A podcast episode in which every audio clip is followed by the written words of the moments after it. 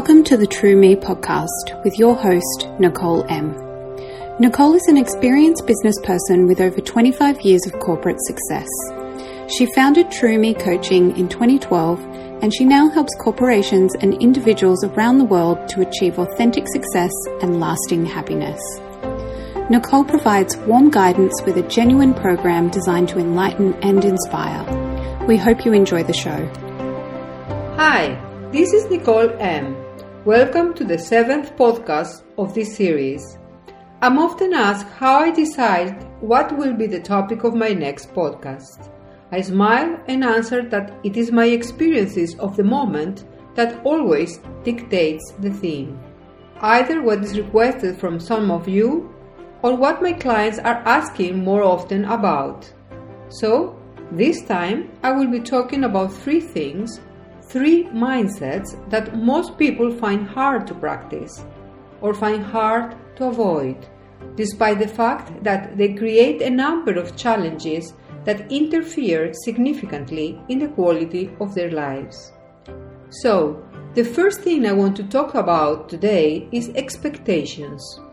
Through discussions with many of my clients, I have come to the realization that even without knowing, People create situations in their life that very often end up in disappointment. And this derives from the habitual mindset of having expectations of other individuals and even life itself, and thinking how everything ought to be in order for them to be truly happy. This thought process entails the assumption that other people are bound to act according to our personal moral code our own beliefs and rules. We make judgments on the basis of what we perceive to be true, acceptable, and inevitable. We abide to our own definitions of consistency, courteousness, intelligence, productivity, kindness, acceptance, and strength. And when others act upon their own value compass and that doesn't match with ours, we get irritated enraged, disappointed. We're convinced that every one of those complaints that are brought to light is accurate and shall thus be verified since we are on the right side of the story. But what most people fail to realize is that whenever we're overtaken by some negative emotion induced by another individual's behavior, we are no longer in control. The people to whom we are given the right to be unfair to us are the ones who are now in charge. What we also fail to realize is the reciprocity of this mindset. Other people could have their own list of complaints regarding our behavioral patterns, complaints that they think are fully justified. If we comprehend how our mind functions we can see that most of our irritations are outsourced from unrealistic expectations. Our expectations are nothing more than a product of our upbringing and our beliefs about how the people around us should ultimately be. Regardless, we all have our individual sets of value and beliefs, have experienced a unique upbringing, and thus act accordingly. These values and beliefs are usually cultivated through the environment in which the individual lives, whether that is familiar, professional, amiable, etc. Consequently, the more we feel the existence of a gap between an individual and the environments that we have learned to live in, the more we are left with a pit of complaints and anger. Quite commonly, people who ask for help from a life coach either hope or are utterly convinced that their complaints will be justified. But coaching does not entail any such verification. It only aims to guide people towards the thoughts and feelings that arise through empowerment, empathy, and acceptance of self and others. Coaching alerts us when we become mere judges of situations and individuals and it carefully asks questions that allow us to deeply think what we are feeling, in our previous case, unfairly treated. The pieces of the puzzle gradually come together and we gain a newfound alignment with our inner reality. Through time, that puzzle is complete and we feel more connected to ourselves and others. We begin to realize there are ways to be happy that do not involve others acting according to our own expectations. If you accept and take responsibility for yourself and your every moment, then you will be in a better position to productively confront the challenges in your way. Consider this. Perhaps you are more responsible for your own happiness than you have allowed yourself to be until now, keeping yourself occupied with a sentiment of discontent about other people's actions. So, my suggestion will be to First, stop being enraged with your spouse for finding the time to train at the gym while you are too busy with the kids. Stop thinking that unless someone is in your group of friends, you can't have fun. Stop believing that if someone is not polite enough towards you, that they do not respect you. Stop justifying that if one of your superiors retracts something that you have agreed, that they are necessarily a bad manager. What I'm stating here is a quite simple philosophy. Do not expect anything from anyone but yourself. I repeat it. Do not expect anything from anyone but yourself. You have now and will always have yourself, your brains, your strength, your heart, and that is enough. Believe me, when you start behaving like this, you will feel immensely liberated. Focus your energy on thinking how you will act in order to cover your needs in the best way possible, best for yourself, your values, and in a way that makes you feel aligned with yourself. And when others provide their help or give you their support, consider it an extra, a beautiful gift for which you feel only gratitude. So, allow yourself to be liberated from the constant recycling of dissatisfaction and distress about people in your life and situations that you may face. At the same time, allow people to take on their own responsibilities. Do not exhaust yourself to the point of feeling drained and normalizing a sense of sacrifice that you expect others to recognize. Comprehend what an enormous waste of time this is, and do yourself the courtesy of avoiding this pit. To support you move towards this new path, it is essential that you re examine your expectations and notice how your sentiments are altered because of them. Here are certain questions that can help you in this examination. When entering an unknown situation, do ask yourself what do I expect to happen? Where did my expectations come from? How realistic are they? All answers come from true realization. Acknowledging what your assumptions are is a wonderful starting point. And the next best idea is deciphering what you should be expecting. Thus, when feeling disappointed, ask yourself were my expectations realistic? If yes, make a plan to ensure that next time you can get what you want. If no, learn from this experience and think how you could manage your expectations next time. When you come to the conclusion that your experience was not the one you expected, the best thing to do is to search for the positives in that given situation or the behavior of that person that left you discontent. You may notice that once you overcome the feeling of disappointment, you found something you couldn't formerly see. This can enable you to be more appreciative and allow you to concentrate more positively on what you can do to materialize the experiences you wish to live. This can signify your own inflection point which will provide you with the tools to begin a new journey. Be empowered, give yourselves what they need, and forget about what other people are doing. Permit people to do what they can. Believe me, people always do what's best for them. Always. Another pair of mindset that people feel challenging is detachment and empathy. Those two are possibly among the most misunderstood or most difficult to exercise. It is hard for people to grasp how they can care for something or someone and still be detached from what that person or the situation is creating, or even yet, how they can show empathy for situations that are not related to their own experience. Nevertheless, in the turbulent times we're all facing, it is important that we understand and practice detachment and empathy more than ever. For many, it's not easy being so open to the needs of the world, and that is because, like sponges, their energy fields are porous and prone to soak up the energies of others.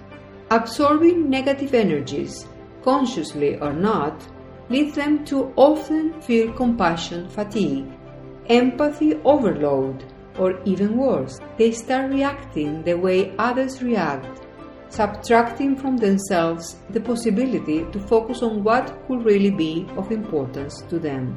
Practicing compassionate detachment shows us a broader, more spiritual perspective to life. For you to get this, let me make a clarification. The practice of compassion involves empathy, which leads to a relationship between equals, rather than sympathy, which leads to a hierarchical relationship in which one person feels sorry for the other. I see it all too often with my clients. They have this preconception that others are less and they are more. This could not be further from the truth. We are all born equal in our possibilities, and it is only our upbringing, our mindsets, and our stand in life that separate us. It is also important that we realize this. Treating others as problematic, even if they are our children or people very close to us, is also a game we play to cover our insecurities and our own deep negative perceptions of ourselves. To be empathetic towards others, even those who are deceitful or hurtful, requires that you open your heart and feel compassion first for yourself, dissolving the walls you have erected for self protection. Detachment lays the ground for empathy, and empathy is embedded in us all. Science has demonstrated that humanity is united by empathy, a phenomenon that has been observed in children as young as one year old. Research shows that when we feel compassion, the most sophisticated thought centers in our brains light up, indicating that we are neurologically hardwired to be compassionate towards others. Compassion brings our brain into harmony with the vibration of love from our heart center. Moreover, the more compassionate we are with ourselves, the more our capacity for empathy increases demonstrating that we have understood the laws of life. Then we are ready to respond with the same kindness to the emotional needs of others, and detachment supports us in being effective whilst doing that. Being compassionate towards others does not require you to engage in any unhealthy mental or emotional experiences they might be having. In fact, Compassion requires that you remove yourself from their mental process and instead support them from a place where you feel stable and empowered. You can care about a person while still refusing to play a part in their drama. For instance, when someone wants to vent his or her negative feelings about a particular issue, you can listen with an open heart but still refrain from taking on their negativity giving unsolicited advice, or trying to fix the situation. This allows you to provide productive support whilst remaining calm, non reactive, and non judgmental. Detachment is empathy in action. When someone is stuck in a dark hole, your empathy can provide with a helping hand that will support them to lift themselves out from their situation. By contrast, sympathy is jumping into the dark hole with them and feeling sorry about how bad it is in the hole. Separating your reactions from someone else's gives you the detachment you need to stop taking their reactions personally or blaming them for your own. One way to remain compassionate and responsive is to remind yourself that the other person is going through his or her own process of self development, which has nothing to do with you. You must trust that they are on their own soul's journey and allow them to create the scenarios they need to be able to evolve. At the same time, you will not lose valuable time from your own life and you can continue on your path of growth. Sustaining healthy boundaries increases your ability to keep a constructive perspective of things and ultimately be more supportive. In choosing to respond rather than react, you safeguard your detached view and are eventually a greater help to others. Without something to react to, they are more likely to calm down and focus their mind into more productive thoughts or solutions. An additional benefit of being detached is that it allows you to realize that in your interaction with them, you're probably mirroring something that you need to either release or transform, something that you need to work on yourself. So when you fear getting hooked into any person's negative patterns, you can also observe yourself to discover your own possible negative pattern related to the exchange. When you are open withhold judgment and remain non reactive, you experience situations from a more elevated point of view. This gives you detachment as well as the capacity to feel compassion for those who wrong you or are going through tough hardships themselves. Standing in front of people or situations with detachment allows you to discover valuable information that is needed to support them. For instance, Instead of judging a person that has tried to manipulate you, you can investigate how they were also manipulated by others and hurt in that way. Profound compassion opens yourself to forgiveness and acceptance to relatives, colleagues, or even perfect strangers. And in that way, you are also benefited as you allow the heavy burden you might be carrying to be lifted. I strongly encourage you to practice these two behaviors because they can bring important changes to your life, changes closer to your own ultimate empowerment and that of others. To support you in this, I will invite you to think of a situation where you felt bad a substantial disruptive point about something that occurred to another person, being that your spouse, your kid, your friend, your colleague, etc. When you find such an event, ask yourself the following questions. What is the reason that you got lured into that particular situation? What does it say about you? What was your reaction to it? How did you feel? Is there any other way that you could be more effective in your approach in the future? To answer these questions, you will need to get yourself detached from your ego. Try to answer from the deeper and purer part of yourself. Let your true self give you the answer and dictate the actions that can take you to a more fulfilling experience of life. Well, that is all for this week. I hope you have found today's podcast useful.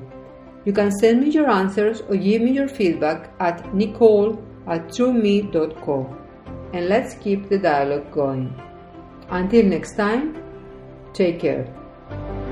Thank you for listening to the True Me podcast. For more information on Nicole and True Me coaching, head to trueme.co. If you would like to request a personal or corporate session, you can send an email to nicole at trueme.co anytime.